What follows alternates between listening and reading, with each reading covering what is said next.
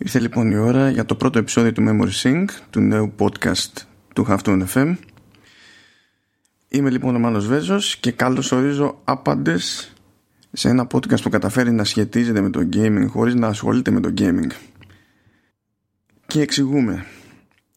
Στόχος του Memory Sync είναι να χρησιμοποιεί ως αφορμή τον εκάστοτε τίτλο Assassin's Creed για να ασχοληθεί λίγο παραπάνω με το ιστορικό πλαίσιο μέσα στο οποίο λαμβάνει η χώρα το εκάστοτε παιχνίδι. Το 2020 κυκλοφορεί το Assassin's Creed Valhalla που ρίχνοντας άγκυρα στο έτος 873 ασχολείται με την γενικευμένη προσπάθεια των Vikings να κατακτήσουν τα τέσσερα σημαντικότερα βασίλεια της Αγγλίας εκείνης της εποχής. Το πρώτο αυτό επεισόδιο είναι αφιερωμένο ουσιαστικά στους Vikings το ποιόν τους, τις καταβολές τους και το στάδιο στο οποίο βρίσκονται στην εποχή που απασχολεί το Assassin's Creed Valhalla αλλά με ματιές και στο μετά και στο πέρα από τη Βρετανία. Φυσικά δεν είμαι ιστορικός, αυτό σημαίνει ότι σε κάθε περίπτωση έχω να ρίξω πολύ διάβασμα, πάρα πολλές σημειώσεις αλλά υπάρχουν και μερικές άλλες περιπτώσεις που έχω ας το πούμε την τύχη με το μέρος μου. Αυτό το πρώτο επεισόδιο είναι μία από αυτές τις περιπτώσεις διότι είχα την ευκαιρία να επικοινωνήσω με τον κύριο Νίκο Καραπηδάκη ο οποίος είναι καθηγητής μεσαιωνικής ιστορίας στο Ιόνιο Πανεπιστήμιο ο οποίος και δέχτηκε να συμμετάσχει ώστε να κάνουμε αυτό το πρώτο επεισόδιο και λίγο κουβέντα αλλά και πιο χρήσιμο φυσικά με τη συμμετοχή ενός ανθρώπου με εξειδίκευση στο αντικείμενο που μας απασχολεί. Να θυμίσω ότι από τη μία έπονται και άλλα επεισόδια που θα κοιτάζουν από διαφορετική σκοπιά κάποια πράγματα που πάλι θα σχετίζονται με την εποχή στην οποία λαμβάνει η χώρα το Assassin's Creed Valhalla αλλά το Memory Sync δεν πατάει σε κάποιο απολύτως συγκεκριμένο πρόγραμμα ως προς τη συχνότητα με την οποία θα εμφανίζονται νέα επεισόδια. Λίγο το διάβασμα, λίγο οι περιστάσεις. Κάθε νέο επεισόδιο θα λειτουργεί ταυτόχρονα και σαν έκπληξη και ως προς το περιεχόμενο και ως προς το πότε εμφανίζεται στην ουσία.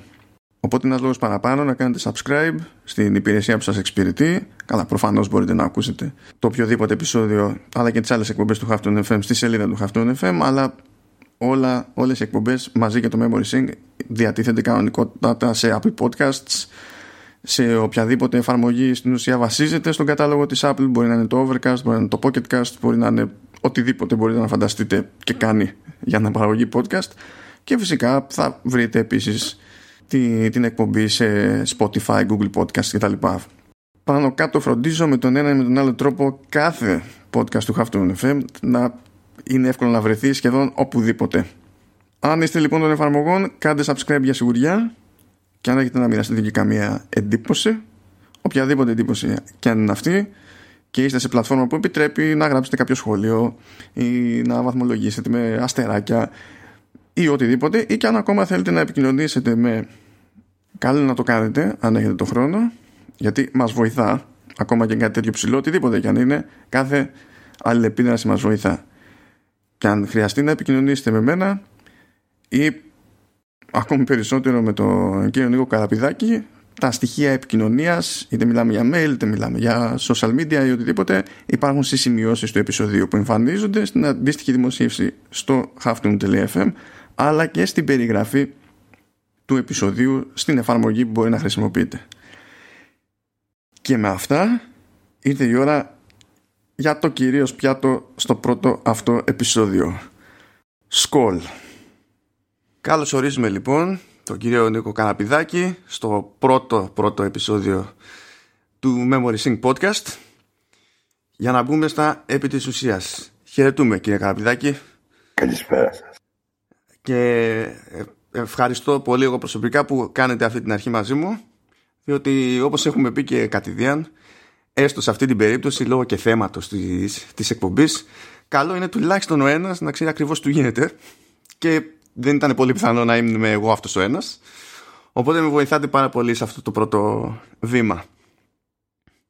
Ελπίζω να σας είμαι χρήσιμος ε, Εγώ δεν έχω καμία αμφιβολία ως προς το, από τη δική μου την πλευρά δηλαδή θεωρώ ότι ξεκινάμε σούπερ και για να μπούμε κατευθείαν στο, στο ζήτημα το συγκεκριμένο επεισόδιο ε, εστιάζει στους Vikings ως έννοια, ως ποσότητα και όχι στα συγκεκριμένα γεγονότα που μπορεί τέλος πάντων να απασχολήσουν το, το Assassin's Creed Valhalla που είναι και το παιχνίδι αφορμή για τη συγκεκριμένη σειρά επεισοδίων. Το ζήτημα είναι να μάθουμε μερικά πράγματα. Το παιχνίδι είναι άλλο καπέλο, κάνει το... έχει, θα έχει τη δική του πορεία, θα το δούμε σε άλλη φάση. Οπότε, νομίζω ότι έχει ένα νόημα να το πάμε από τα τελείως βασικά. Διότι, τέλος πάντων από τη δική μου εμπειρία μέχρι τώρα, έχω την υποψία ότι τίνουμε να μην έχουμε σαφή εικόνα για το τι εννοούμε όταν λέμε Vikings. Οπότε, τι είναι, ε, τι είναι Vikings και ποιοι είναι Vikings; Ε, σωστά ξεκινάμε. Είναι καλό να ξεκινάμε πάντα με μια ερώτηση. Γιατί πράγματι γύρω από τους Viking υπάρχει ή υπάρχουν πολλοί μύθοι ή μια ολόκληρη μυθολογία στην οποία έχει συντελέσει και η εποχή στην οποία ζήσανε, οι μαρτυρίες που μας άφησαν εκείνοι που τους γνώρισαν, αλλά και η νεότερη εποχή, το σινεμά, η τηλεόραση, διάφορες σειρές, ε, έχουν συντελέσει το να δώσουν μια εικόνα που κατά κάποιο τρόπο απομα, απομακρύνεται από την πραγματικότητα και τους ε, παρουσιάζει άλλοτε όπως τους είχε δει και σε ένα βαθμό η εποχή σαν τέρατα, σαν ε, λίστες, ε, σαν ανελέητους επιδρομής κτλ. Επιπλέον σε μεγάλο βαθμό συγχέονται συχνά και υπάρχουν λόγοι που το εξηγούν αλλά παρόλα αυτά πρέπει να το ξεκαθαρίσουμε με άλλα κύματα επιδρομών που ξεκίνησαν από τη Σκανδιναβία προς τα δυτικά, όπως παραδείγματος χάρη κάτι παλιότερο από τους Βίκινγκς, που ήταν τα σαξονικά, οι, με, οι σαξονικές μετακινήσεις. Για να το ορίσουμε λοιπόν, να δώσουμε ένα ορίζοντα και γεωγραφικό και χρονολογικό, πρέπει να έχουμε στο μυαλό μας ότι η εμπειρία Vikings ήταν κάτι που ξεκίνησε λίγο σχηματικά βέβαια μιλώ, λίγο πριν από τον ένατο αιώνα, δηλαδή πριν από το έτος 800 και περίπου ολοκληρώθηκε τον 11ο αιώνα, το 1066, όταν οι Νορμανδοί καταλαμβάνουν την Αγγλία.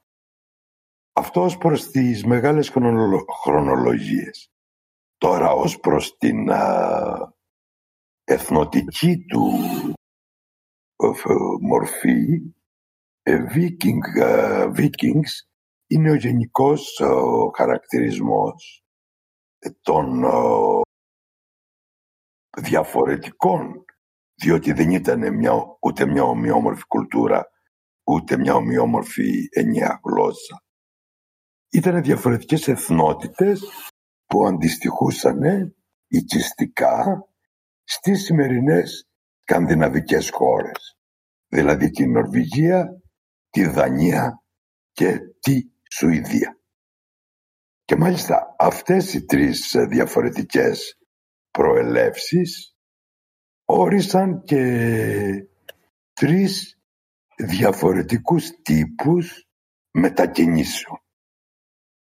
Εξηγούμε οι Δανείοι παραδείγματος χάρη που μετακινήθηκαν α, δυτικά ε, προς δηλαδή την ε, Ανατολική και την Νότιο Αγγλία ε, είχαν περισσότερο μια αντίληψη πολιτική της μετακίνησης και, και τους ενδιέφερε περισσότερο η μόνιμη εγκατάσταση στις χώρες που, μετα, προς τις οποίες μετακινούνταν και η ανάληψη της πολιτικής εξουσίας στο βαθμό που αυτό ήταν δυνατό. Οι Σουηδοί αντιθέτως μετακινήθηκαν περισσότερο ανατολικά, όχι προς τα δυτικά, όχι προς την Αγγλία, όχι ούτε νότια, ε, ούτε προς την Ιρλανδία, αλλά ούτε νότια προς τη Γαλλία, οι Σουηδοί κυρίως μετακινήθηκαν προς τα ανατολικά και συνετέλεσαν παρακολουθώντας τις μεγάλες, ε, τους μεγάλους δρόμους που ανοίγουν τα ποτάμια κινήθηκαν προς τα ανατολικά σε αυτό που ξεκινώντας από αυτό που σήμερα είναι περίπου η περιοχή του Λένιγκρα, του, της Αγίας Πετρούπολης δηλαδή, ε, κινήθηκαν προς τα νότια και τα ανατολικά από εκεί. Δεν είναι τυχαίο ότι σε μια από τις διαδρομές τους οι Σουηδοί πάντα έτσι έφτασαν διασχίζοντας τη Μαύρη Θάλασσα έφτασαν μέχρι την Κωνσταντινούπολη και από εκεί μέχρι τη Σικελία. Δηλαδή βρέθηκαν στη Μεσόγειο, περνώντας φυσικά και από την Ελλάδα. Ε, ενώ ένα άλλο κομμάτι πάλι των Σουηδών κινήθηκε προς ε, την Κασπία θάλασσα και συνετέλεσε πάρα πολύ στην δημιουργία του αργότερα ρωσικού κράτους. Μάλιστα πολλά από τα σουηδικά στρώματα των Vikings ε, κατά τη διάρκεια της ιστορίας τους ρωσοποιήθηκαν, δηλαδή αναμίχθηκαν με σλαβικούς πληθυσμούς. Και μετά έχουμε το νορβηγικό, ο, την νορβηγική μετακίνηση η οποία κινήθηκε προς τη δυτική ε, Σκοτία και προς τα σκοτσέζικα νησιά και από εκεί προς την Ιρλανδία. Φαντάζομαι αυτό το τελευταίο ειδικά είναι κάπως εύκολο να το χωνέψει κανείς ρίχνοντας και μια γρήγορη ματιά στο χάρτη γιατί φαίνεται πιο βολικός προορισμός. Ακριβώς. Με μια γρήγορη ματιά στο χάρτη θα βρει κανείς στην Σκοτία, στα σκοτικά νησιά, στα σκοτσέζικα νησιά, αλλά και στην Ιρλανδία, πολλά τοπονύμια, ε, πολλές τοποθεσίες δηλαδή, οι οποίες έχουν ε, νορβηγική προέλευση. Αυτές οι τρεις ομάδες, Νορβηγοί, Σουηδοί, στον όποιο βαθμό, ε, και Δανείοι, πώς αντιλαμβάνουν τους σε, σε αυτούς τους; Δηλαδή είχαν μια εικόνα ότι ήταν πάνω κάτω ε, κάτι πιο ενιαίο με μια συγκεκριμένη νοοτροπία. Πώς καταλήγουμε στο να χαρακτηρίζονται τελικά όλοι μαζί Vikings από τον οποιονδήποτε και για οποιονδήποτε λόγο; Πολύ ωραία ερώτηση ε, και μας φέρνει λίγο στην πραγματική ιστορία επίσης. Ε, όπως είπα και προηγουμένως, παρότι η ονομασία Vikings για μας έχει κάτι το ενιαίο, η πραγματικότητα ήταν πολλαπλή. Δηλαδή ήδη ανέφερα τρία με, τρεις μεγάλες εθνοτικές ομάδες που είχαν διαφορές μεταξύ τους ε, αλλά στο εσωτερικό τους ήταν επίσης χωρισμένες σε πολλές, ε, με πολλές διαφοροποίησεις.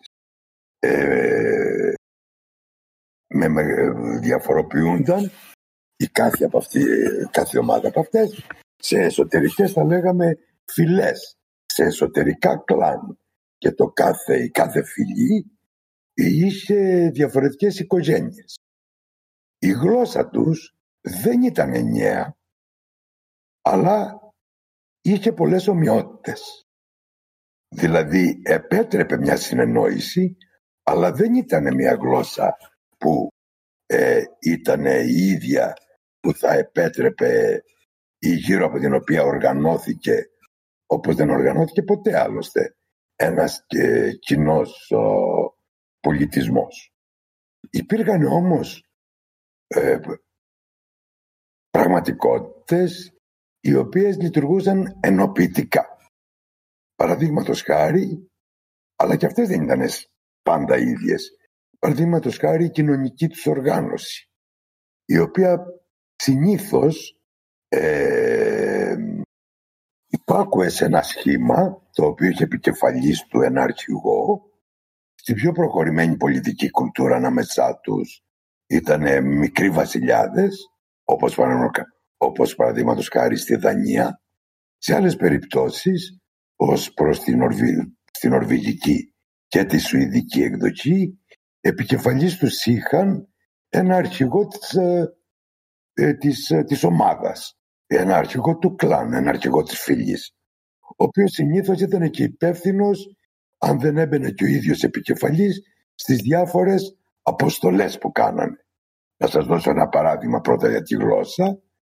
Ενώ όλοι στηρίχθηκαν στις μετακινήσεις τους στα πλοία τους, στις, ε, στα καταπληκτικά σκάφη τους, η λέξη ε, σκάφος σε κάθε μια από αυτές τις ε, γλώσσες είναι διαφορετική. Άλλη γλώσσα λέξη είχαν οι Σουη, ας τους πούμε οι Σουηδοί, άλλη γλώσσα είχαν οι ε, Δανείοι, άλλη λέξη Δανείοι, άλλη λέξη οι Νορβηγοί. Όμως, αν εξαιρέσουμε τη γλώσσα και τις επιμέρους διαφορές, υπήρχαν κοινωνικές ομοιότητες, όπως αυτή που σας είπα, η ομάδα που υπάκουε σε ένα κοινό αρχηγό και επιπλέον ε, πολύ σημαντικούς θεσμούς δια διαιτησίας και επίλυσης των επιμέρους διαφορών τους, δηλαδή με άλλα λόγια είχαν ένα σύστημα δικαι... απονομής δικαιοσύνης, ε, είχαν κοινούς τρόπους σύναψης, κυρίως προφορικούς, ε, διότι δεν βρισκόμαστε σε ένα πολιτισμό με προχωρημένη γραφή, παρότι έχουν διασωθεί γραφές ε, Vikings, ας πούμε, δηλαδή σουηδικές, σκανδιναβικές, ιδανικές. Φαντάζομαι ρουνικές. Οι περίφημες ρουνικές γραφές, ε, που και αυτές δεν είναι ενιαίες και στους τρεις. Είχαν λοιπόν ένα πολύπλοκο σύστημα σύναψης συμβολέων, ε, διαπονομής δικαιοσύνης ε, και φυσικά πολλές κοινές ε, θρησκευτικές παραδόσεις. Ε, δηλαδή μια θρησκεία η οποία ε, ομοιάζει και αν δεν είναι ίδια με τις παλιές ε, σαξονικές ε, με την παλιά σαξονική θρησκεία η οποία ήταν κοινή για όλους. Και τέλος έκανε και μερικές κοινές συμπεριφορές ως προς την οικονομική ζωή. Τώρα το οικονομική ζωή το επιμένω διότι θα το δούμε και παρακάτω. Οι Βίκινγκ ήταν και δηλαδή αυτές οι τρεις ομάδες της μετακινήσεις τους ε, είχαν ε, δεν ήταν αυτό που θα σκεφτόταν κανείς εκ πρώτης όψεως ή αν έχει κανείς στο νου του την εικόνα που έχουμε κάποιοι που, που ήταν βάρβαροι και πήγαιναν και κάνανε επιδρομές. Ήταν άνθρωποι, ήταν πολιτισμοί οι οποίοι ενδιαφερόταν πάρα πολύ για τις συναλλαγές, την αποθυσάβρηση πλούτου και τη διεύρυνση, και αυτό είναι σημαντικό, διότι θα μας εξηγήσει πολλά πράγματα, ενδιαφερόταν πολύ για τη, ε, για τη διεύρυνση των οικονομικών τους οριζόντων.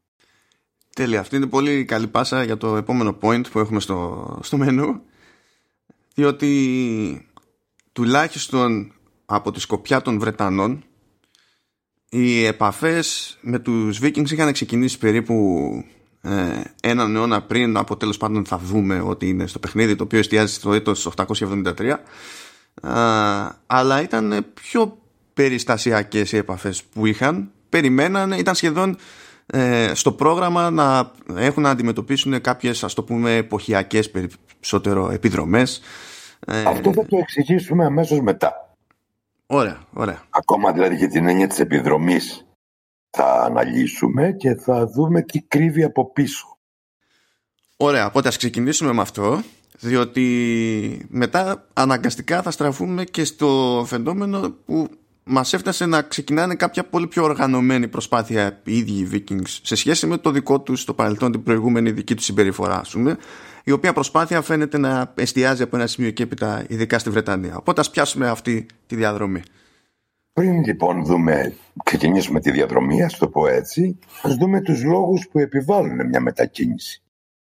Μια μετακίνηση ενός πληθυσμού, ενός λαού, μιας φυλής που την κάνει να αφήσει ένα χώρο που κατοικεί και να μετακινηθεί αλλού.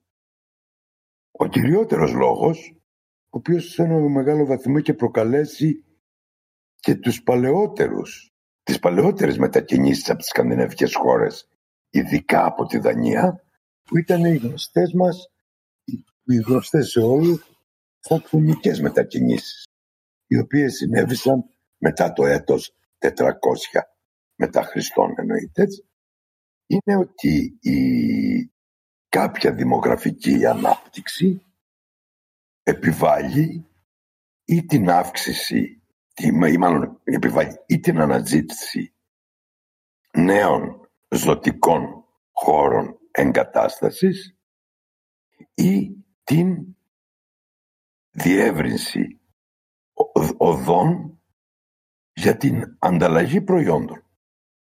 Και φυσικά, επειδή ζούμε μια εποχή που ε, εμπόριο και πειρατεία δεν είναι απολύτως ξένες έννοιες, επιβάλλει αυτή η αναζήτηση νέων οριζόντων οικονομικών, όπως είπα, τη δυνατότητα διεύρυνσης του πλούτου, ακόμα και με ακραίες μορφές απόκτησής του, όπως είναι η λαιλασία. Προσέξτε όμως, αυτό έχει σημασία στην οικονομική ιστορία γενικά, όχι μόνο για τους Βίκινγκς.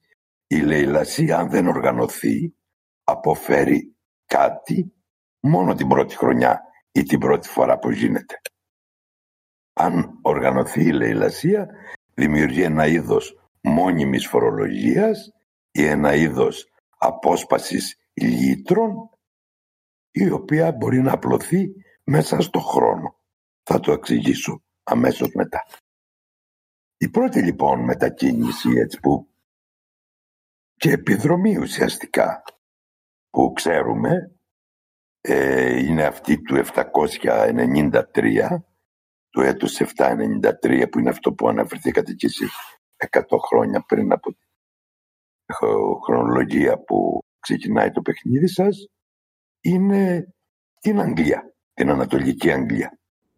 Και αν θυμάμαι καλά ξεκινά με το ε, με, σε κάποιο μοναστήρι στο της Φάρν. Ναι, ξεκινάει σε αυτό το μοναστήρι και είναι και πολύ γνωστή επειδή έχουμε και γραπτές πηγές και μάλιστα από ένα σημαντικό τότε Άγγλο-Σάξονα διανοούμενο ο οποίος έγραψε επιστολές για αυτή την επιδρομή και έτσι έχουμε χαρακτηριστικά, χαρακτηριστικές λεπτομέρειες. Αυτή λοιπόν η επιδρομή ας πούμε ότι είναι η αρχή μιας σειράς απόσπασης πλούτου επιδρομών απόσπασης πλούτου η οποία γινόταν με τον εξής τρόπο. Μια πρώτη επιδρομή όπως αυτή που μόλις είπαμε ε, τρομοκρατούσε τον πληθυσμό μιας παραλίας, μιας ακτής και στη συνέχεια, τον επόμενο ας πούμε χρόνο, οδηγούσε σε μια διαπραγμάτευση με τους κατοίκους της ακτής ή τις μονές που ήταν ουσιαστικά μεγάλες γεωργικές εκμεταλλεύσεις, μια διαπραγμάτευση καταβολής ενός ποσού ώστε να αποφεύγεται η λαιλασία. Αν έχω αντιληφθεί σωστά, σε τρεις περιπτώσεις σε καταβολή λίτρων ε, η συνεννόηση ήταν ε, για τη συγκεκριμένη φορά. Όχι, ήταν για το μέλλον. Ήταν για το μέλλον. Γινόταν δηλαδή μια διαπραγμάτευση στο εξής θα ερχόμαστε κάθε χρόνο και θα εισπράττουμε ένα ποσό και το οποίο έχουμε συμφωνήσει. Ok. Okay. Γιατί καθώς ε, διάβαζα τέλος πάντων γενικά για την περίοδο έτυχα και σε περιπτώσεις που προφανώς ε, για να το θέλετε έτσι ήταν περισσότερο εξαίρεση παρά ο κανόνας έβρισκα και σε περιπτώσεις που γινόταν μια συμφωνία για το τάδε έτος για τη συγκεκριμένη φορά και την επόμενη χρονιά μπορεί να ήταν αυτό και από την αρχή. Όχι. Την επόμενη χρονιά γινόταν το εξής. Επαναλαμβανόταν η εμπειρία από την αρχή αλλά σε μια άλλη περιοχή. Έτσι που μετά από μερικά χρόνια, περίπου τα 100 χρόνια που μεσολαβούν από την πρώτη επιδρομή μέχρι τη χρονολογία που ξεκινάτε, ένα μεγάλο μέρος της, των ακτών της Ανατολικής Αγγλίας είχε μπει, είχε τεθεί κάτω από τις συμφωνίες απονομής λίτρων στους επιδρομείς. Δηλαδή αυτή η πρώτη περίοδος εξάπλωσης των Vikings ήταν μια περίοδος ε, αν θέλετε εκβιασμού ή πίεσης πάνω στους πληθυσμούς της ακτής της Ανατολικής Αγγλίας.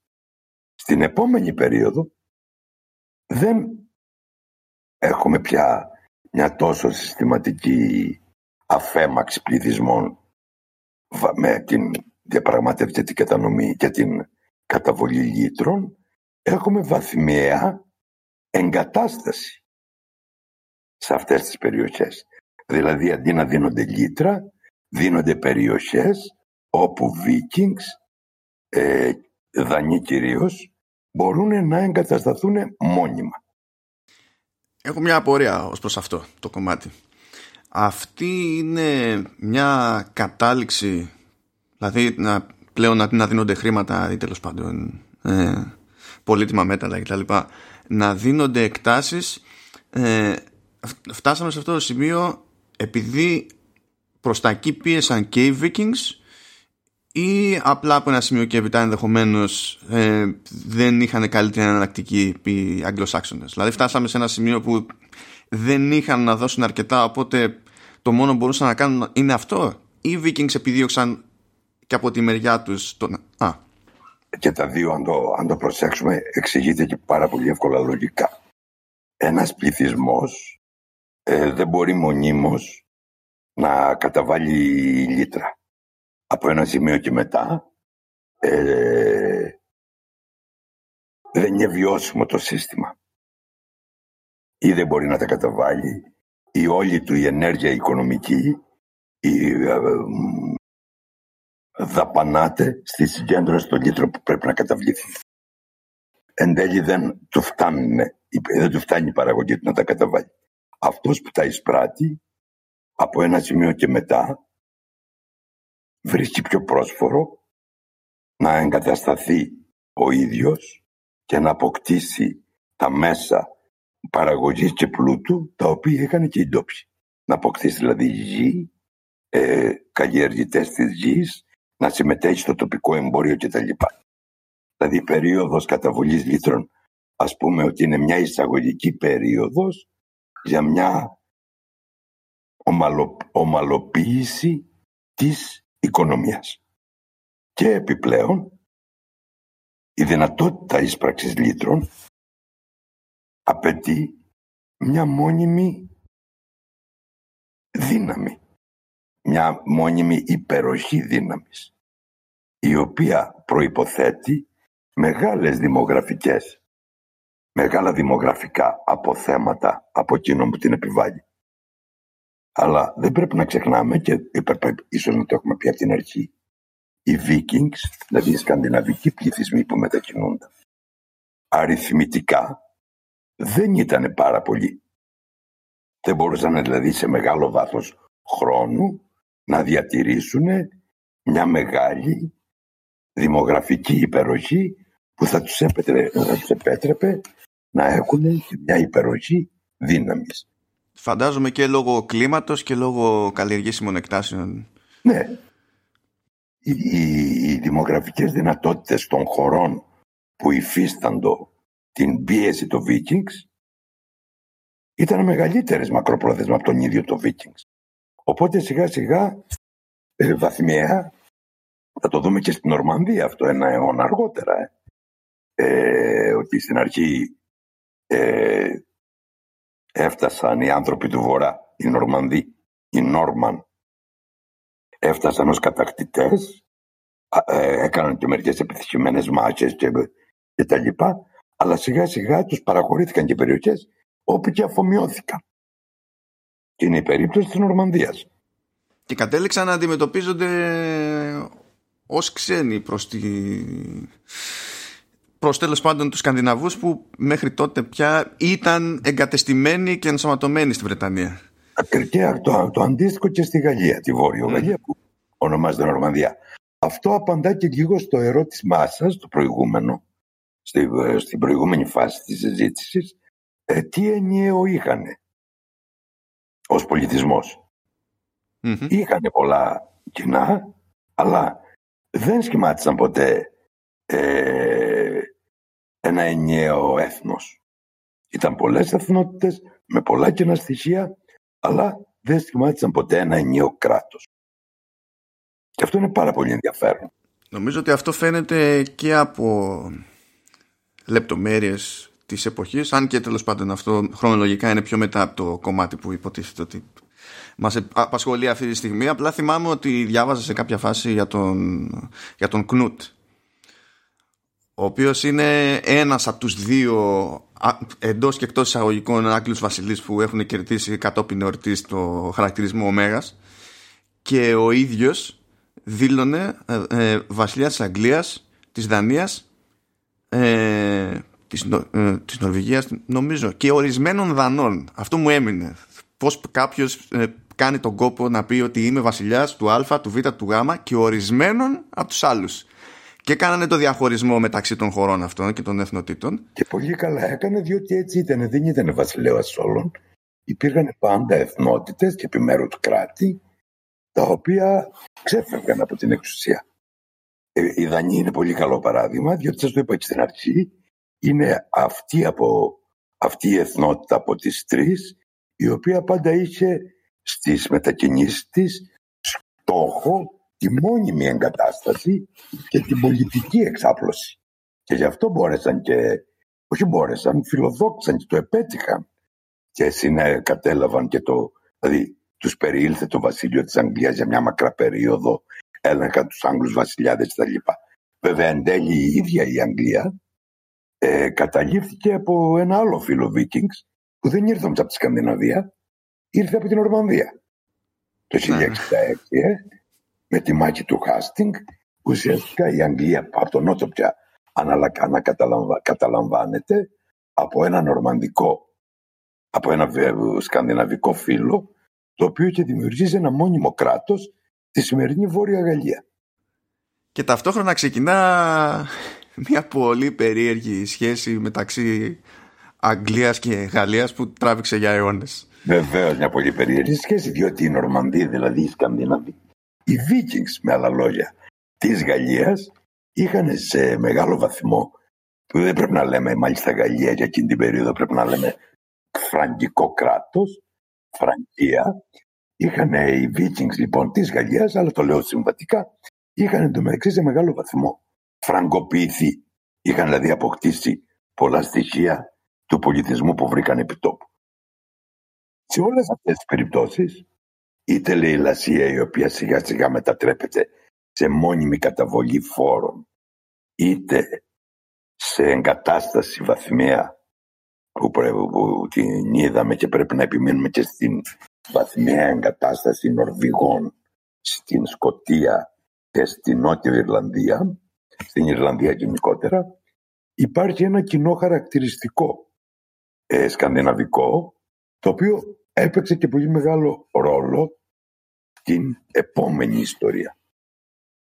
Όπως σας είπα προηγουμένως, οι Σκανδιναβοί, οι Vikings, χαρακτηριζόταν από ένα τύπο πολιτικής οργάνωσης.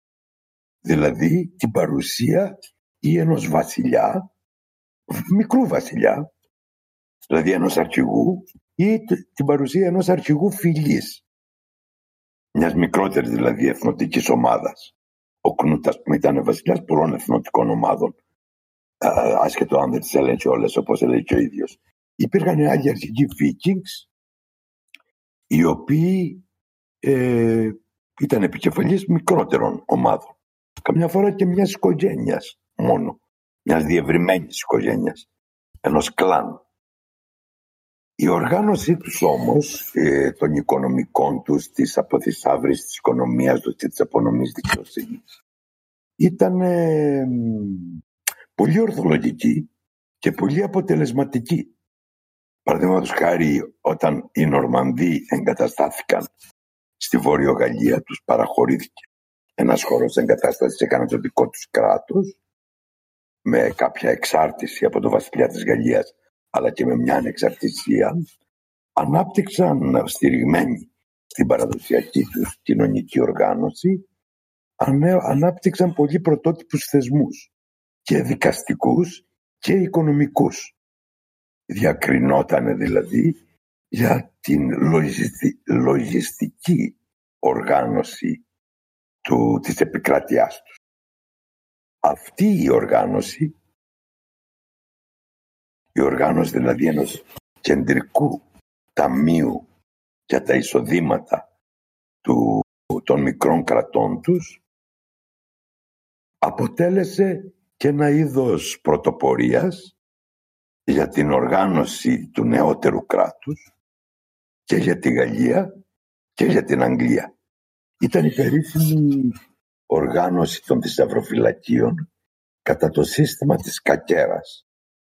Δηλαδή η συγκέντρωση διαφορετικών νομισμάτων τα οποία τοποθετούνταν σε ένα τραπέζι που έμοιαζε με σκακέρα και στην άκρη της κάθε γραμμής τετραγωνιδίων γινόταν η άθρηση των επιμέρους νομισμάτων ως προς την αναλογία του σε ένα κεντρικό νόμισμα. Δηλαδή, με άλλα λόγια, για να μην πω σε πάρα πολλές λεπτομέρειες, οι Vikings δεν ήταν ε, μόνο η, αυτή η εικόνα που συχνά μας έρχεται των βαρβάρων, ήταν και εξαιρετικοί οργανωτές. Και όταν ήρθαν σε επαφή με τα φεουδαρχικά κράτη που υπήρχαν τότε στην Ευρώπη, τις μικρές ηγεμονίες που είχαν προκύψει από τη διάλυση της ε, αυτοκρατορίας των Φράγκων, του Καρλομάγνου, συνετέλεσαν πάρα πολύ στην αναδιοργάνωση του κράτους. Και σιγά σιγά γεννήθηκε το νεότερο κράτος, το οποίο έχει επικεφαλής του ένα βασιλιά. Δηλαδή, με άλλα λόγια, ε, για να συμπληρώσω και τα προηγούμενα, οι Βίκινγκς φέρνουν μαζί τους και θεσμούς οι οποίοι υπήρξαν πρωτότυποι στην ιστορία και μεγάλου ενδιαφέροντος. Και αν δεν κάνω λάθος για να προσανατολιστεί ως προς αυτό το κομμάτι της συζήτησης όποιος μας ακούει ε, μπορεί η κατάκτηση της Αγγλίας να ήρθε αργότερα από τους Νορμανδούς αλλά οι Νορμανδοί ως φαινόμενο τέλος πάντων ως Vikings που εγκαταστάθηκαν ε, στο βόρειο τμήμα της Γαλλίας ε, είναι κάτι που έγινε πριν την εισβολή στη, στη Βρετανία που μας αφορά εμάς περισσότερο. Έχει ξεκινήσει από πιο πριν, σωστά; Ε, παράλληλα ξεκινούν. Ε, και δηλαδή έχουμε κατά τον 9ο αιώνα ε, και το 10ο αιώνα μια διείσδυση Vikings στην Αγγλία η οποία ολοκληρώνεται με τον Γκνούτ το μεγάλο όπως είπατε αλλά θυμηθείτε και τη μεγάλη αγγλική αντίσταση στον, uh, στους Vikings από σημαντικούς Αγγλοσάξονες βασιλιάδες. Αυτό σίγουρα είναι στο μενού για επόμενο επεισόδιο γιατί δεν γίνεται να μπλέκουμε αυτή την περίοδο και να μην ασχοληθούμε καθόλου με Άλφρεντ οπότε και όχι μόνο με Άλφρεντ. Για το ονομαζόμενο μεγάλο και σωστά που υπήρξε ένας βασιλιάς που της Δυτικής Αγγλίας ε, διότι τότε η Αγγλία δεν ήταν εννέα, ε, μην το ξεχνάμε, ήταν πολλά επιμέρους βασίλεια ε, που αντιστάθηκε με, με, μεγάλη επιτυχία. Αλλά εν τέλει είτε με νίκες ε, στρατιωτικές είτε με τη βαθμία εγκατάσταση των, ε, των φίλων των Σκανδιναβικών υπήρξε μια σύνθεση ε, σκανδιναβική αγγλοσαξονική την οποία ήρθαν αργότερα τον 10ο αιώνα αυτή τη σύνθεση να την, να την αναταράξουν οι Νορμανδοί. Μια απορία. Βεβαίως. ακολουθούν αυτό το μοτίβο που έχουμε περιγράψει για ένα σημαντικό χρονικό διάστημα οι Vikings. Ε, καταλαβαίνουμε ότι το πρώτο πέρασμα, το πούμε έτσι, από τη Βρετανία ήταν λίγο διερευνητικό. Ε, μετά έγινε προφανώς ε, ε, οικονομική υπόθεση έγινε οικονομική υπόθεση υπήρχε ένα σύστημα μια λογική okay, απλά σε κάποιο, κάποια χρονική στιγμή έρχεται η ιδέα και ταυτόχρονα η απόφαση να στοχοποιηθούν συγκεκριμένα τα τέσσερα μεγάλα αγγλοσαξονικά βασίλεια οπότε ε, προκύπτει και η απορία τι είναι αυτό που έκανε το κλικ στους Vikings ώστε να πάρουν αυτή την απόφαση. Διότι θεωρητικά και βάσει με τη δική τους εμπειρία δεν είναι ότι δεν είχαν καμία άλλη επιλογή. Μπορούσαν να στραφούν και αλλού. Και είχαν ήδη στραφεί και αλλού. Που είπαμε ότι οι Σουηδοί είχαν μια διαφορετική πορεία και τα λοιπά. Γιατί λοιπόν να πούν ότι ωραία θα πάρουμε ακόμη πιο στα σοβαρά τη, τη Βρετανία τόσο ώστε να κάνουμε μια πιο συγκεκριμένη εισβολή να βάλουμε ως στόχο κατάκτηση συγκεκριμένων βασιλείων, παρότι ήδη έχουμε μια παρουσία στο νησί, μια οικονομική δραστηριότητα, μια ανάμειξη πληθυσμών κτλ. Και παίρνουν αυτή την απόφαση. Γιατί παίρνουν αυτή την απόφαση; Η ερώτησή σας εμπεριέχει την απάντησή σας. Κατά κάποιο τρόπο το απαντήσατε αυτό που ρωτάτε. Διότι απλούστατα η Αγγλία, όπω και, και η Βόρειος Γαλλία, για τον ίδιο λόγο εγκαθίστανται εκεί, πολεμάνε για να εγκατασταθούν είναι ήδη έτοιμος πλούτος. Είναι ήδη οργανωμένα κράτη, έχουν ήδη οργανωμένη φορολογία και έχουν και γέες προς καλλιέργεια. Όποιος εγκατασταθεί, είτε με πόλεμο είτε ειρηνικά, καμιά φορά αυτά πάνε μαζί, ξεκινάς ένα πόλεμο και καταλήγεις σε μια συμφωνία, έτσι δεν είναι. Mm-hmm. Αποκτάς ή τουλάχιστον μοιράζεσαι τον πλούτο που ήδη υπάρχει είναι πολύ πιο εύκολο να, αξιοποιείς, να βρεις πλούτο και να τον αξιοποιήσεις εκεί που ήδη υπάρχει είτε με μορφή καλλιεργειών και τα λοιπά είτε με μορφή ενός γραμμένου κράτου που εισπράττει έμεσα ή άμεσα φόρους παρά να το, αναζητά, να το αναζητάς στις ερημιές της στέπας ή σε άγνωστα μέρη. Γι αυτό Είχε κάποιος τεχνικός ή τεχνολογικός λόγος που δεν, ε, δεν έδινε το περιθώριο να γίνει αυτή η πιο συντονισμένη προσπάθεια μια ώρα αρχίτερα. Υπήρχε κάτι που άλλαξε στη, στη δυνατότητα των Vikings να, να λάβουν ένα τέτοιο συγκριτικά πιο μεγάλο εγχείρημα. Η ίδια η πραγματικότητα. Καταρχάς υπήρχαν πληθυσμοί που δεν τους δεχόταν και κράτη ήδη έτοιμα που δεν τους δεχόταν εύκολα. Ξέρετε πολύ καλά, νομίζω όταν κάνετε μια εκπομπή για την πολιορκία των Παρισίων. Αυτό, αυτό απέχει, αλλά είναι στο μενού, ναι, έχουμε, έχουμε πρόγραμμα. Ναι, πάντως το αναφέρω για τη λογική του πράγματος. Ναι. Οι πληθυσμοί οι οποίοι τους υφίσταντο και πληρώνανε και λίτρα και τα λοιπά, δεν παραμένανε χωρίς αντίσταση, δεν παραδόθηκαν αμέσως. Αυτό απέτησε και μάχες και πολέμους και συμφωνίες. Συνήθως οι μεγάλες συγκρούσεις, όπως έγινε στην Νορμανδία, ολοκληρώθηκαν με παραχωρήσεις γεών στα... στους καινούριους τους νέους που έρχονταν από τις σκανδιναβικές Ε, δεν είναι εύκολη η επέκταση και η εγκατάσταση. Ποτέ. Ε, οι τοπικοί πληθυσμοί πάντα αντιστέκονται. Όπως έγινε και με την επέκταση των Αμερικανών προς τη Δύση, προς την Καλιφόρνια, χρειάστηκε να συμφωνήσουν και να πολεμήσουν και να υποστούν ε, τους τοπικούς πληθυσμούς. Εδώ οι πληθυσμοί που υποδέχτηκαν, να το πω έτσι, τους Vikings, ήταν και οργανωμένοι και ασχέτως αν κάποια στιγμή, ειδικά τον 1ο αιώνα, μετά το έτος 800 δηλαδή, και τα αγγλικά βασίλεια και τα φραγκικά είχαν ένα είδος κρίσης και οι Vikings βρήκαν ε, πιο εύκολα τρόπο να διεισδύσουν ε, πάντως υπήρχαν αντιστάσεις οι οποίες μετά από πολέμους, συγκρούσεις και τελικά οδήγησαν σε διακανονισμούς και διαπραγματεύσεις. Δεν πέτυχαν ποτέ μια απόλυτη στρατιωτική, ας το πούμε έτσι, νίκη οι Vikings για να κάνουν μια κατάκτηση.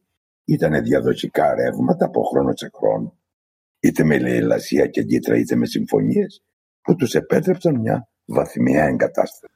Το οποίο είναι και λογικό με βάση αυτά που λέγατε και προηγουμένως ότι δεν είχαν ε, κάποιο πληθυσμιακό πλεονέκτημα ούτε είχαν τη δυνατότητα να αποκτήσουν πληθυσμιακό πλεονέκτημα άρα η πολιτική οδός από ένα σημείο και έπειτα ναι. ήταν σχεδόν μονόδρομος. Ήταν μονόδρομος. Φυσικά η πολιτική οδός ε, προϋποθέτει και στρατιωτικές ε, δυνατότητες, δηλαδή και τη χρήση της βίας.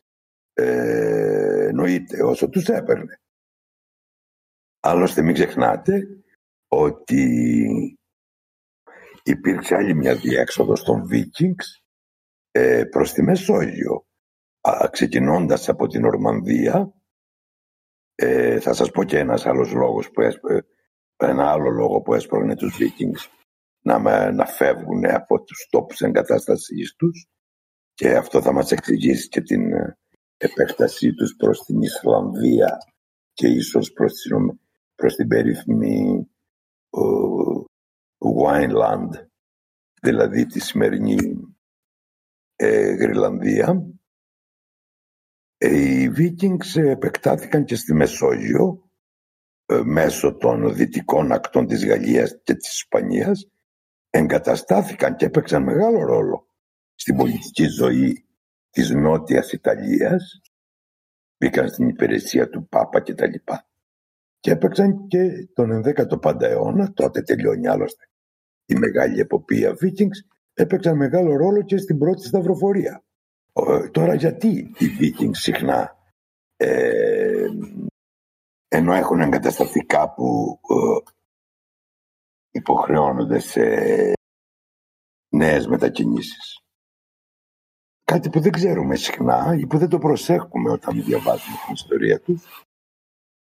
Ενώ φαίνεται, όταν τώρα θα το πω, θα το θυμηθείτε σε πολλά αναγνώσματά σας, οι Βίκινγκς επειδή ήταν πολλές διαφορετικές εθνότητες, οι οποίες όπως είπαμε απορτιζόταν από διαφορετικά κλάν, από διαφορετικές μικρές φυλές, είχαν μεταξύ τους μεγάλες συγκρούσεις και συχνά συγκρούσεις που οδηγούσαν σε βεντέτες, δηλαδή σε μικρούς εμφυλίους πολέμους.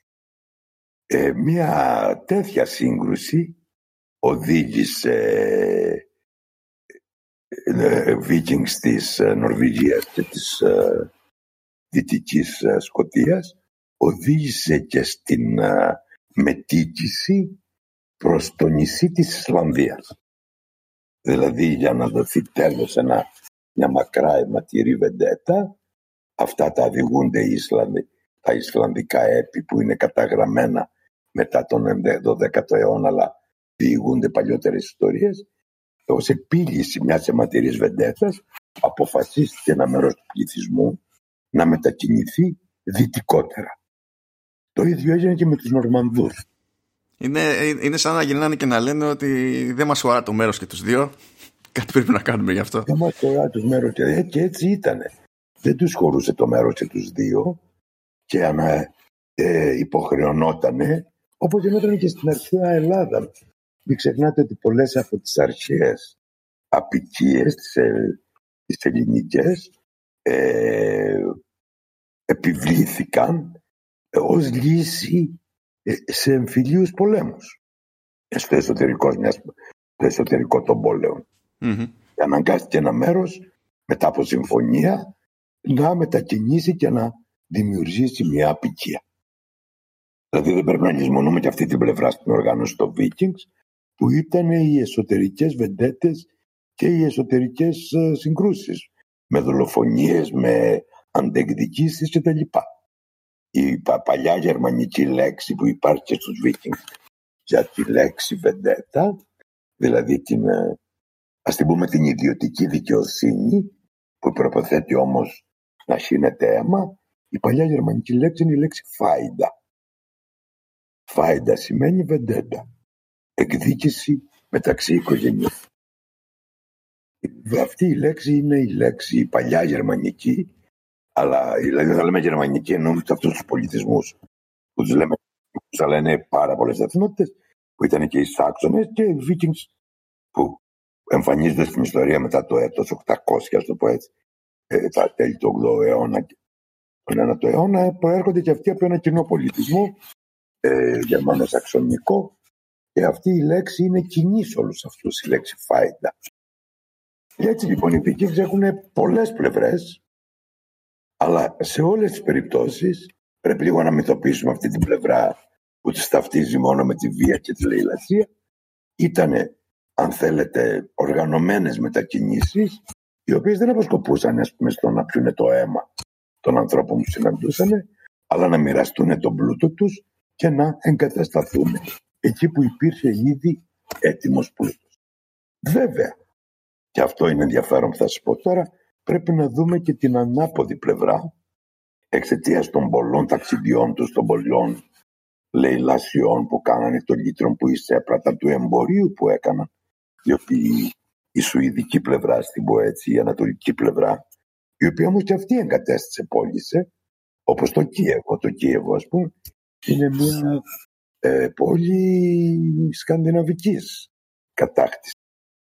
Και άλλες πόλεις στην Ουκρανία σήμερα και στη Ρωσία. Μα νομίζω και οι Σουηδοί ε, που είχαν τον έλεγχο ήταν γνωστοί ως Ρους, ας το πούμε έτσι, αλλά ήταν και πιο συγκεκριμένα με ε, γεωγραφικό προσδιορισμό ότι ήταν οι Ρούς του Κιέβου. Ακριβώς. Ε, λοιπόν, αυτοί όλοι οι δυναμικοί πληθυσμοί ανταλλαγών, λαιλασιών, πολέμων, ε, θησάβριζαν. Δηλαδή έστελναν την, ε, στα μέρη από τα οποία προερχόταν στους πληθυσμούς που είχαν αφήσει πίσω, στο, στην οικογένεια που υπήρχε πίσω κτλ. Έστελναν ε, και νομίσματα και πολύτιμα αγαθά ε, και μικρά έργα τέχνης, δηλαδή κατεργασία μετάλλων, πολυτήμων κτλ. Με αποτέλεσμα στις, σε πολλές ανασκαφές, γιατί ξέρετε η ιστορία των Vikings εξακολουθεί να, να μελετάται και επειδή δεν έχουμε πολλές γραπτές πηγές, η μεγάλη μας βοήθεια για την, κατανόηση, για την κατανόηση των, του πολιτισμού των Vikings είναι η αρχαιολογία. Και εξακολουθούμε λοιπόν να, με τις ανασκαφές εξακολουθούν οι αρχαιολόγοι να βρίσκουν χρόνο με το χρόνο. Ακόμα και τώρα που μιλάμε. Γίνονται ανασκαφές και τα λοιπά σε πολλές ε, σκανδιναβικές πόλεις, χωριά, τοποθεσίες, αναλόγως τώρα τι, τι, που, που τα βρίσκουν ε, έχουν βρεθεί. Πολλοί θησαυροί, θησαυρό ονομάζουμε κρυμμένα χρήματα κάτω από τη γη σε διάφορα μέρη οι οποίοι περιλαμβάνουν νομίσματα από πολλά μακρά, από πολύ μακρινά μέρη. Ας πούμε από το Ιράν ή από την κεντρική Ευρώπη ή από τη Βόρειο Αφρική ή από τις αραβικές χώρες. Ε, που σημαίνει ότι η, με τις λαιλασίες και την ίσπραξη λίτρων οι Vikings ε, για την εποχή τους έπαιξαν, προσέξτε το αυτό που θα πω, έπαιξαν μεγάλο ρόλο στη διακίνηση του νομίσματος. Δηλαδή βοήθησαν πάρα πολύ ε, στην ε, συναλλαγματική κυκλοφορία, στην κυκλοφορία συναλλάγματος. Και επειδή την περίοδο που έδρασαν οι Vikings είχε υπάρξει μια κρίση νομίσματος, δηλαδή μια σπάνη, μια έλλειψη πολυτίμου μετάλλου λόγω της αραβικής επέκτασης, ε, η οποία είχε στραγγίξει το, τα πολύτιμα νομίσματα και δεν υπήρχαν στη Δύση, οι Vikings συμμετέχουν πάρα πάρα πολύ στην κυκλοφορία του πολύτιμου μετάλλου. Δηλαδή έχουν με άλλα λόγια να κάνουν, έχουν μια συνεισφορά, με άλλα λόγια, στην ιστορία του πρώτου πρώτου καπιταλισμού. Πάντως, μιας και είπαμε ότι υπάρχουν περιπτώσεις που βρίσκουμε ε, ε, θαμμένα νομίσματα και άλλα πολύτιμα αντικείμενα κτλ. Κάτι που ισχύει και στη, και στη Βρετανία α, και σε άλλα σημεία προφανώς ε, υπονοούν και μια, ένα πραγματισμό σε κάποιες περιπτώσεις διότι φαίνεται να μαζεύανε ώρες ώρες τόσα που δεν ήταν καν πρακτικό να τα μεταφέρουν ναι, επιστρέφοντας. Όχι, καλά μπορεί αυτά που βρίσκονται στην Βρετανία, στην Αγγλία κυρίως, δεν θυμάμαι στη Σκοτία να έχουν βρεθεί, ήταν και πια αποθυ... αποθυσαυρισμός ε, μονίμως εγκαταστημένο. Ο, ο πραγματισμός έγκυται στην έννοια της αποθυσαύρησης. Δηλαδή δείχνει ότι υπάρχει μια αίσθηση συγκέντρωσης κεφαλαίου ε, το οποίο πρέπει να διασωθεί. Βέβαια υπάρχει και εδώ υπάρχουν τώρα πολλές συζητήσεις αρχαιολόγων και ιστορικών ε, το ρόλο που παίζει από τη σάβριση. Γιατί μπορεί να είναι και το αντίθετο. Τοπικοί πληθυσμοί να αποθυσαυρίζουν νομίσματα για να τα σώσουν από μια λαιλασία ή από μια υποχρεωτική καταβολή φόρων. Αλλά αυτά είναι άλλα θέματα ε, ε, αρχαιολογικού ενδιαφέροντος. Πολύ σημαντικά όμως, ε, όπως καταλαβαίνετε. Καλά, αυτό σίγουρα είναι μια εύκολη λύση για το, για το παιχνίδι πάντως, διότι είναι δεδομένο ότι θα είναι μια ιδανική δικαιολογία για να βάζουν τον παίχτη να ψάχνει σε άκυρα σημεία για να βρει πράγματα. Το παιχνίδι έχει κάθε λόγο να κρύψει και στην παραμικρή ακτή της Νορβηγίας ή της Δανίας ε, γύρω από την πόλη του Σλέσινγκ, ας πούμε, που ήταν μεγάλη αφεντηρία Vikings σε, σε διάφορα ψαροχώρια να κρύψει νομίσματα. Ναι. Πάντως, ε, να πιάσουμε λίγο και τη μετακίνηση την ίδια ως μετακίνηση. Διότι κάναμε έτσι μια πολύ γρήγορη αναφορά στην αρχή για τα, για τα πλοία. Η μετακίνηση είναι πολύ σημαντική στους Vikings. Διότι για να γίνει και, σε, και στην κλίμακα που χρειάστηκε από ένα σημείο και έπειτα, σημαίνει κάποια πράγματα για τη δυνατότητα τους στη, στην πλοήγηση, όχι μόνο ως προς την ποιότητα κατασκευής. Ήταν Μα να ξεκινήσω λίγο ανάποδα, από μέσα προς τα έξω δηλαδή. Ε, οι Vikings ε, είχαν την ευφία να κατασκευάσουν ένα σκάφος το οποίο επέτρεπε τη διείσδυση μέσω των ποταμίων οδών. Δηλαδή τα ίδια σκάφη που χρησιμοποιούσαν για την υπερπόντια ε, μετακίνησή τους, δηλαδή από, τα, από τις σκανδιναβικές χώρες προς τη Σκοτία, ας πούμε, οπωσδήποτε ανοιχτή θάλασσα, τα διασκάφη τους επέτρεπαν να μπαίνουν μέσα στα ποτάμια και να ταξιδεύουν ακολουθώντας τη ροή του ποταμού, αλλά και την αντίθετη ροή του ποταμού. Ήταν δηλαδή ένα σύστημα ναυσιπλοείας ε, που που αξιοποιούσε εξίσου καλά και τη θάλασσα και τα ποτάμια. Ε, αυτό σίγουρα παίζει ρόλο στο, στο παιχνίδι επειδή το έχω αυτό πρόλαβα να το δοκιμάσω τουλάχιστον και όντως χρησιμοποιείται ως το αυτονόητο μεταφορικό μέσο ε, με τα όποια ποτάμια συναντά ο παίχτης δυνατότητα που δεν υπήρχε σε προηγούμενους τίτλους γιατί δεν έβγαζε και πολιτισμικά και πρακτικά νόημα να υφίσταται και όντως το αξιοποιεί αυτό το παιχνίδι. Αλλά η πρώτη σκέψη που κάνω σε αυτές τις περιπτώσεις πάντα ως προς την πλοήγηση των ποταμών, τη δυνατότητα αυτή που είχαν και τη συνήθεια ταυτόχρονα που είχαν οι Vikings, είναι ότι παίζει αυτοί που το μάθανε με τον πιο άσχημο τρόπο να ήταν οι Παριζιάνοι. Βέβαια. Βέβαια, η μεγαλύτερη διείσδυση, η ποτάμια διείσδυση ήταν ο Σικουάνα, ο, ο οποίος είχε και κατά τη διάρκεια, είχε και έχει δηλαδή άλλωστε. Σήμερα έχει πολλές πλούσιες πόλεις. Τότε είχε και μικρές πόλεις πλούσιες, αλλά κυρίως πολύ σημαντικά μοναστήρια, ε, τα οποία ήταν πάντα κτισμένα, όχι πάντα, συχνά κτισμένα κοντά στις όχθες ποταμού, διότι τα μοναστήρια ήταν μεγάλη παραγωγή κρασιού και χρησιμοποιούσαν τα ποτάμια για το εμπόριο. Τη μετακίνηση δηλαδή της παραγωγής τους, είτε κρασί είτε σιτήρα. Ε, και φυσικά τα ποτάμια διευκόλυναν πάρα πολύ τη διείσδυση στο εσωτερικό το, της υπηρετικής χώρας. Τώρα το άλλο χαρακτηριστικό των πλοίων τους ήταν ότι ακριβώς είχαν πετύχει μια κατασκευή πλοίων που χωρίς μεγάλο βήθισμα να το πω δηλαδή πολύ απλοϊκά δεν είχαν μεγάλη καρίνα δεν είχαν μεγάλα ύφαλα ε, κρατούσαν στην ανοιχτή θάλασσα. Αυτό ήταν κατασκευαστικά, τεχνολογικά με άλλα λόγια, ε, μια μεγάλη επιτυχία. Το Ντράκαρ ένα πλοίο νορβηγικό με μοναδικές δυνατότητες λεύσης και στην ανοιχτή θάλασσα και στα βαθύ. Εκεί θέλει να κάνουμε μια ξεχωριστή συζήτηση. Αν θα θέλετε, όποιος ενδιαφέρει μπορεί να ψάξει τις κατασκευαστικές δυνατότητες. Ε, βέβαια, επί το πλήστον η ναυσιπλοεία τους, παρά το ότι, όπως ξέρετε, είναι το πιθανόν ότι οι Νορβηγοί Βίκινγκς μέσω Ισλανδίας φτάσανε στις ακτές της σημερινής ε, Γρυλανδίας και ε, ας πούμε Βόρειας Αμερικής ε, η γνώσης της ναυσιπλοείας τους ήταν κυρίως ε, ακτοπλοϊκή. Ε, τα, οι δυνατότητες δηλαδή στην ανοιχτή θάλασσα Ε, παρότι συζητήθηκε ότι είχαν γνώση, συζητάμε ακόμα δηλαδή γνώση πηξίδας κτλ. Η κυρίως η ναυσπλοεία τους ήταν εμπειρική. Δεν είχαν δηλαδή γνώσεις, ε, τουλάχιστον από το ξέρουμε, ε, αστρονομικές.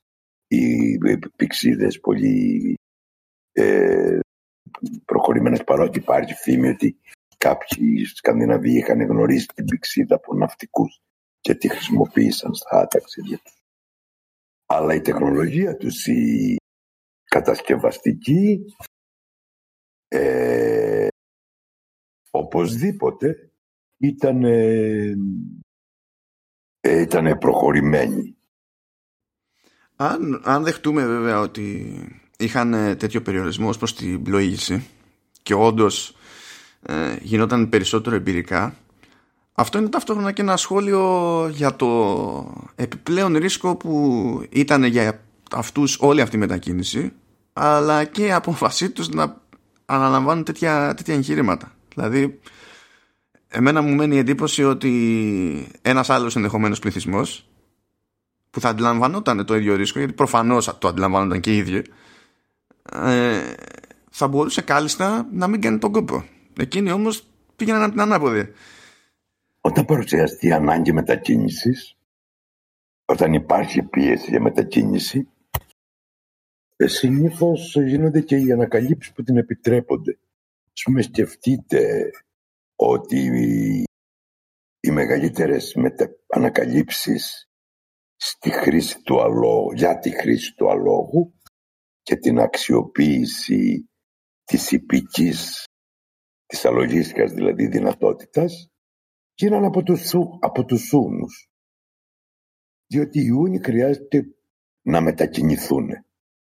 Ε, φαντάζομαι, τι, φαντάζομαι υποθέτω ότι και η ανάγκη μετακίνησης ε, των ε, Σκανδιναβών τους έδωσε τη δυνατότητα να τελειοποιήσουν άλλες εμπειρίες που υπήρχαν διότι μιλισμονούμε ότι από τον 5ο αιώνα είχαν ήδη υπάρξει μετακινήσεις Σαξώνων από τη Δανία προς την Αγγλία έτσι. Οι, οι, οι, οι ονομαζόμενες αγγλοσαξονικές μετακινήσεις οι οποίες και τότε είχαν χρησιμοποιήσει πλοία. Ε, δηλαδή υπήρχε μια παράδοση μετακινήσεων η οποία όμως με τους Vikings, δηλαδή μιλάμε για 4-5 αιώνες μετά από την πρώτη αγγλοσαξονική μετακίνηση, δηλαδή μετά από την πρώτη κατάκτηση της Βόρειας Θάλασσας, έχει ήδη τελειοποιηθεί. Και αυτό το βρίσκουμε στους Vikings. Τέλεια. Α, ωραία λοιπόν.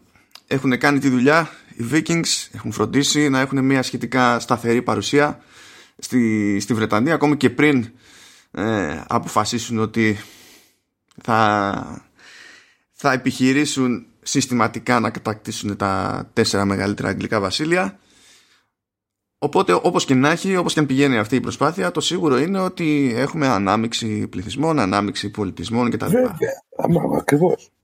Οπότε, ε, για μένα αυτό το φαινόμενο έχει πάντα ένα ειδικό ενδιαφέρον έτσι κι αλλιώς, διότι όπως και να έχει, ο απλός άνθρωπος πρέπει να λειτουργεί στην καθημερινότητά του ε, και δεν μπορεί να μένει μονίμως αποκλεισμένος από το άλλο σε αυτές τις περιπτώσεις. Και φαντάζομαι ότι είναι και ένα, ε, είναι μια αφορμή φυσικά για σύναψη συμμαχιών, άλλων σχέσεων και, και τα λοιπά. Κάτι που φαίνεται ότι θα εξερευνήσει σε κάποιο βαθμό τώρα, δεν ξέρω σε τι βάθος, και το ίδιο το παιχνίδι, μιας και βλέπω ότι παρουσιάζει και ε, γάμους μεταξύ Άγγλων και Σκανδιναβών. Δεν ξέρω σε κάθε περίπτωση ποιος πότε θα είναι Δανός, Νορβηγός ή οτιδήποτε. Ή... Ε, κυρίως στην Αγγλία ήταν οι Δανείοι η Νορβηγία ήταν περισσότερο στη Δυτική Σκοτία και την Ανατολική και στη Σκοτία γενικότερα και στην Ιρλανδία. Αλλά εκεί που έγινε η μεγαλύτερη, αν θέλετε, συνύπαρξη με τοπικούς ηγεμόνες ήταν φυσικά η Αγγλία και η Νορμανδία και στη Σκοτία με, με μικρότερες ηγεμονικές οικογένειες κελτικές και όσες σαξονικές υπήρχαν στη Σκοτία. Έχουμε εικόνα για το ε, πώς ενδεχομένως έβλεπε στην καθημερινότητά του κάποιος ε, τη νέα αυτή κατάσταση και την, και την ας την πούμε νέα αυτή ανάμιξη. Κοιτάξτε, εκεί έχουμε ένα πρόβλημα. Επειδή οι περισσότεροι που έγραψαν για τους Βίκινγκς ήταν οι χρονογράφοι των μοναστηριών, ε, οι οποίοι έβλεπαν τους Βίκινγκς οπωσδήποτε εχθρικά.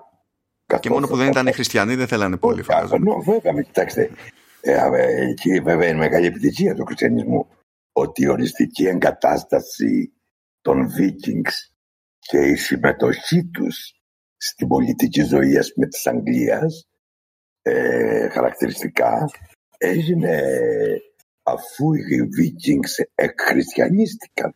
Που ούτε αυτό είναι πρωτότυπο από την άποψη ότι κάπως έτσι πήγε το πράγμα και στη μεριά της Νορμανδίας. Δηλαδή ήταν ένα απαραίτητο βήμα όπου και αν στράφηκαν και όπου και αν βρέθηκαν.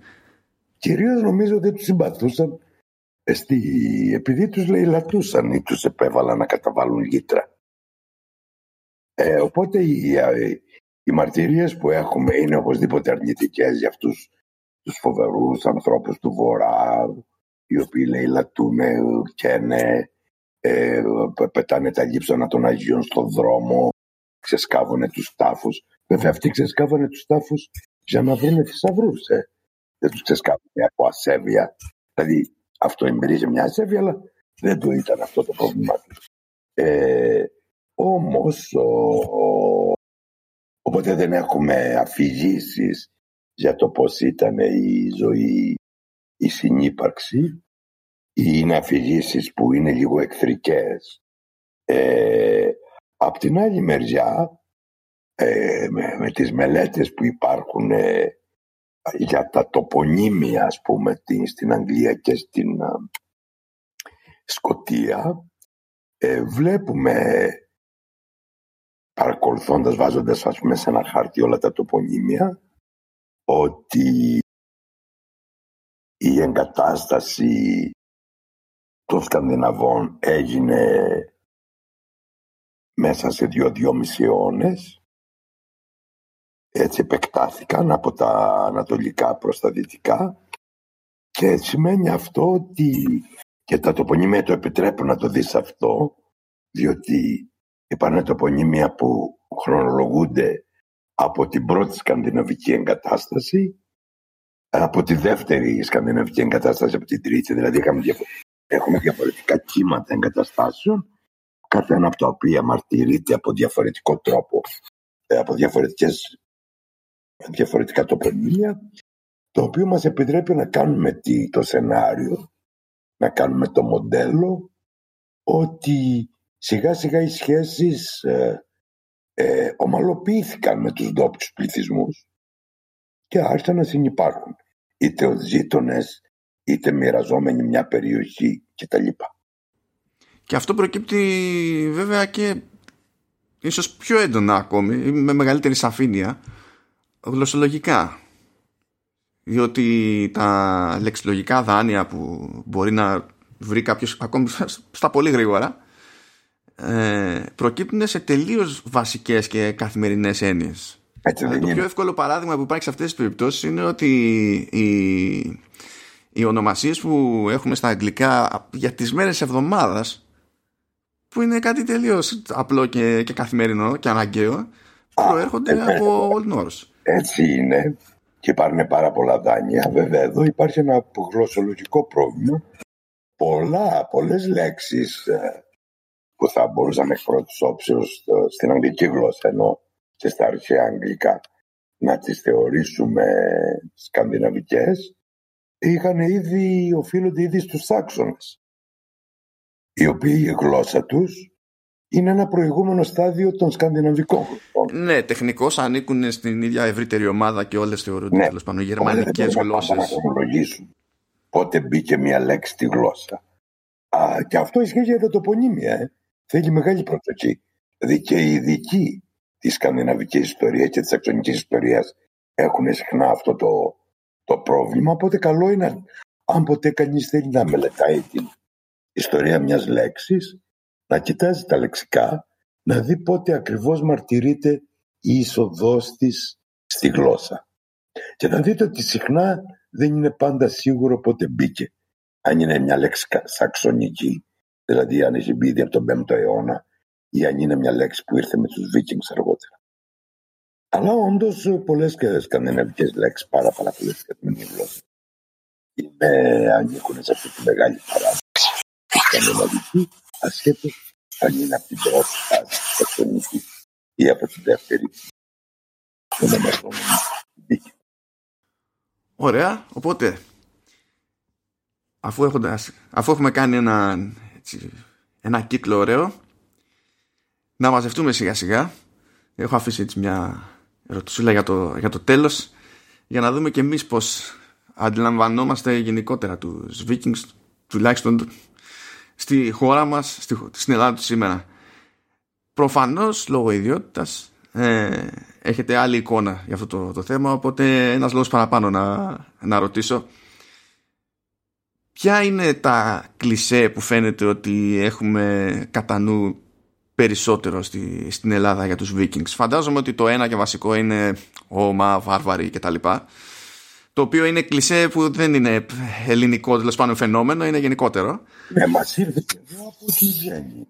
Από yes. και τα λοιπά που παρουσιάζαν οπωσδήποτε τους Vikings το πρότυπο του βαρβάρου. Κάτι που όπως είπα από την αρχή νομίζω είναι εντελώς λάθος. Ε. Οι Vikings ήταν λαοί, πολλές εθνότητες, με πολύ πρωτότυπους θεσμούς, πολύ ενδιαφέροντα πολιτισμό, ε, μεγάλη παράδοση στις συναλλαγές και στο διακανονισμό κρίσεων, οι οποίοι εμπλούτησαν πολύ τον ευρωπαϊκό πολιτισμό, είτε διακινώντας ε, νόμισμα, πολύτιμα μέταλλα και άλλα αγαθά, είτε εισάγοντας πολύ πρωτότυπους θεσμούς στη διακυβέρνηση πόσο, τι αντίληψη έχουμε, πόσο συχνό φαινόμενο είναι να πετύχετε κάποιον που μπορεί να έχει έστω μια υποψία ότι έχουμε και εδώ ας το πούμε στον ελλαδικό χώρο τέλος πάντων ό,τι και αν σημαίνει αυτό έχουμε και εμείς ακόμη μια κάποια προϊστορία με, με Vikings. Κοιτάξτε, ε, ε, δυστυχώς δεν το ξέρουν πολύ αυτό σχεδόν καθόλου. Αλλά έχουμε μέσω των Σουηδών Vikings, των Βαράγκων ε, υπάρχει ακόμα ένα χωριό στην Κέρκυρα που λέγεται τα περισσότερα επίθετα των ανθρώπων. Το πιο συνηθισμένο επίθετο είναι το επίθετο Βαραγκούλης, δηλαδή ο μικρός Βάραγκος. Ε, προφανώς ήταν ένα στρατιωτικό σώμα που τον νίκιαζαν οι Βυζαντινοί, πως οι Βυζαντινοί χρησιμοποίησαν πολύ τους Βαράγκους επειδή ήταν καλοί πολεμιστές, ε, στην αυτοκρατορική φρουρά αλλά και σε άλλες περιοχές της αυτοκρατορίας ε, για την τοπική άμυνα. Ε, προφανώς λοιπόν υπήρχε ένα σώμα βαράγκων οι οποίοι εγκαταστάθηκαν στα δυτικά σύνορα της αυτοκρατορίας που ήταν τότε η Κέρκυρα απέναντι στην Ιταλία και πήραν το όνομα Βαραγκούλης ή ονομάστηκαν έτσι από τους Νορμανδούς που έρχονταν από την Νότιο Ιταλία. Άρα έχουμε μια σχέση μακρινή. Ε, δεν ξέρω αν παρακολουθείτε για να σας ενδιαφέρει.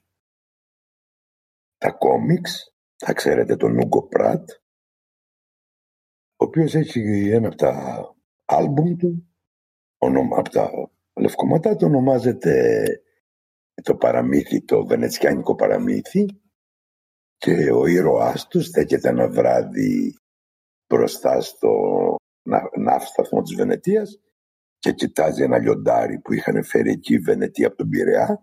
Α, ναι, που είναι. Έχει ρούνου πάνω. Έχει ρουνικούς χαρακτήρες. Αυτό το λιοντάρι είχε χαρακτή στα πόδια του από ρουνικούς χαρακτήρες από ένα βάραγκο του Πειραιά κατά τη διάρκεια του Μεσαίωνα. Άρα έχουμε μια σχέση. Τώρα, από την άλλη μεριά, έχουμε μια σχέση με την Ορμανδού. Πάλι μέσω Βυζαντίου, ε, μην ξεχνάτε, ε, υπάρχει στο, μην ξεχνάτε ότι υπάρχει στην ε, Κεφαλονιά ένα χωριό που λέγεται Φισκάρδο, το οποίο είναι και πολύ γνωστό τώρα, γιατί έχει γίνει πολύ γνωστό τουριστικά, όπου είναι θαμένος ή τουλάχιστον έτσι φημολογείται ε, ένας Νορμανδός βασιλιάς από αυτούς που είχε πολεμήσει και εναντίον του Βυζαντίου αλλά και στις σταυροφορίες ο Ροβέρτος Γουισκάρδος. Περίφημος μονοματός βασιλιάς του Ναι. Έχει, επειδή έχει τύχει να, να ασχοληθώ, είναι αυτό που έτσι πιο λαϊκά θα πούμε τρελό παλικάρι. Ήτανε... Ήταν ένας φοβερή, φοβερός περιπετειώδης τύπος ε, που είχε όλα τα χαρακτηριστικά του Νορμανδού, δηλαδή πονηριά στις πολιορκίες, ε, ε, έξυπνα επιθετικός, έξυπνα υποχωρητικός, ε, ε γιατί οι Νορμανδοί, οι Βίκινγκς γενικά, φημιζόταν για τα τεχνάσματά τους στις πολιορκίες, στον πόλεμο κτλ. Και έπαιξε πολύ μεγάλο ρόλο, ήταν ε, ε, και με τους, τους Βυζαντινούς ταλαιπώρησε αλλά και όλο τον κόσμο εκείνη την εποχή. Ναι, είχε ξεκινήσει με πολύ στραβή σχέση μεταξύ άλλων με, το, με, με τον Αλέξιο και μετά κατέληξε να δουλεύει κατά μία έννοια για τον ναι, Αλέξιο. Αυτό, αυτό κάνανε και στην Αγγλία. Δηλαδή, κοιτάξτε, αυτό που είπαμε στην αρχή για τα λίτρα και τα λοιπά και τους πολέμους ε, προσπαθούσαν χρησιμοποιώντας τη βία να αποσπούν όσο γίνεται περισσότερα κέρδη αν είναι δυνατόν σε μέταλλο. Και αργότερα εγκαταστάθηκαν κιόλας. Μην ξεχνάτε ότι οι Νορμανδοί κατάφεραν και εγκαταστάθηκαν και από συγκρότησαν και κράτη ισχυρά και στη Νότιο Ιταλία. Αποσπώντας ε, ε, από τον Πάπα, από τους Φράγκους, γιατί και εκεί ήταν τότε Φράγκοι ηγεμόνες και τα λοιπά. Δηλαδή η, το παιχνίδι των Βίκινγκς, Νορμανδών ε, και τα λοιπά ήταν αυτό. Ε, εκβιασμός, βία και απόκτηση πλούτου είτε σε γήτρα είτε σε μόνιμη εγκατάσταση. Αυτό έγινε και στο Βυζάντιο σε μικρό βαθμό, ε, παρότι απείλησαν και την Κέρκυρα κτλ., αλλά και στην Νότιο Ιταλία. Άρα η ιστορία μας από δύο μεριές και από τη βαράγγικη πλευρά, αλλά και από τη δυτική πλευρά, δηλαδή τους Νορμανδούς της Δανίας μέσω Νορμανδίας, ε, έχει να κάνει, έχει πολλά μαζί τους ένα άλλο κλισέ που έχω την εντύπωση τέλος πάντων ότι ας το πούμε, είναι διαδεδομένο και στη συνείδηση του ας πούμε, πιο καθημερινού Έλληνα είναι αυτή η σκέψη ότι ε, υπάρχει μια, μια θεωρητική συγγένεια μεταξύ των, ε, των μυθολογιών που γνωρίζουμε σε κάθε, μεριά, σε κάθε μεριά δηλαδή την ελληνική μυθολογία από μια περίπτωση και την νορβηγική που λέμε μυθολογία από την άλλη. Ε, αυτό είναι κάτι που έχει νόημα να είναι σημείο στο οποίο εστιάζουμε τελικά όταν προσπαθούμε από τη δική μας τη, μεριά να έχει κατανοήσουμε. Απλώς ε, εδώ δεν έχουμε να κάνουμε μόνο με την Νορβηγικό με τη σκανδιναβική μυθολογία όπως τη διασώσαν οι Βίκοι αλλά έχουμε να κάνουμε τη γενικότερα με τη ε, σαξονική και γερμανική και ε, τα λοιπά μυθολογία. ε, οι οποίες ε, αναπαράγουν πολλά μοτίβα, πολλά θέματα, πολλά δομικά θέματα, δηλαδή βασικές θεότητες κτλ. Τα οποία ε, παλιά λέγαμε ευρωπαϊκά, το βέβαιο είναι ότι χάνονται στα βάθη του χρόνου, αλλά όντως θα βρείτε σε όλες αυτές τις παραδόσεις, τις κεντρικές φυσιογνωμίες του Δία, του Θεού του Κεραυνού, του, της Σύρας κτλ. Όπως θα βρείτε και την παρουσία του Δράκου, από τον οποίο κατάγονται οι άνθρωποι, οι μυθικές μάχες μεταξύ δράκων και ανθρώπων κτλ. Αυτό είναι μια, ένα φόντο, ένα βάθος μυθολογικό, ε, δοξαστικό περισσότερο, ίσως το μυθολογικό το υποτιμάει λίγο, που βρίσκουμε σε όλους τους ευρασιατικούς πολιτισμούς που και ξεκινώντας από την ίδια την Ινδία.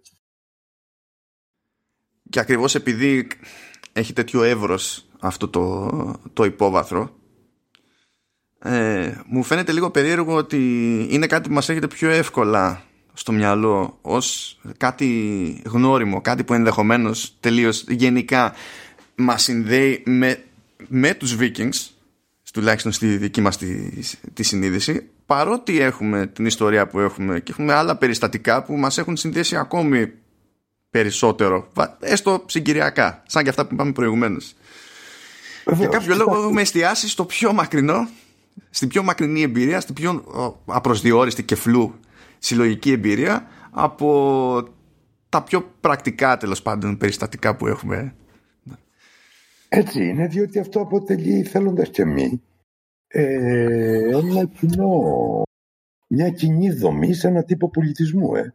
Ο πόλεμος, ή τα φυσικά φαινόμενα, η αναπαραγωγή, η καλλιέργεια της γης και οι συναλλαγές, το εμπόριο που λέμε σήμερα. Ε, και θα βρούμε τους αντίστοιχες θεότητες σε όλους αυτούς τους πληθυσμούς. Βέβαια, αν δούμε και τον ελληνικό πολιτισμό, τον αρχαίο, ε, θυμηθείτε τη σημασία της πειρατείας στην αρχαιότητα πριν την ε, εγκατάσταση μονίμων πολιτισμών ε, και η ελληνική ιστορία και η ρωμαϊκή σε έναν βαθμό ε, έχει πλευρές που ξαναβρίσκουμε στην κουλτούρα του Βίκινγκς δηλαδή μετακίνηση, πειρατεία, συγκέντρωση πλούτου, μόνιμη εγκατάσταση. Και μετά... Και πάνω απ' όλα φορολογία. Στη φορολογία και στη συνέχεια η εγκατάσταση, η εγκαθίδρυση ενός πολιτισμού. Τέλεια. Νομίζω ότι κλείσαμε λογικά και όμορφα το, το κύκλο μας. Έχουμε πλέον ένα γενικό πλαίσιο. Πιστεύω να σας, να σας χρησιμεύσαν όλα αυτά. Σαφώς. Ε, εγώ σίγουρα έχω διασκεδάσει αυτή την αλληλεπίδραση.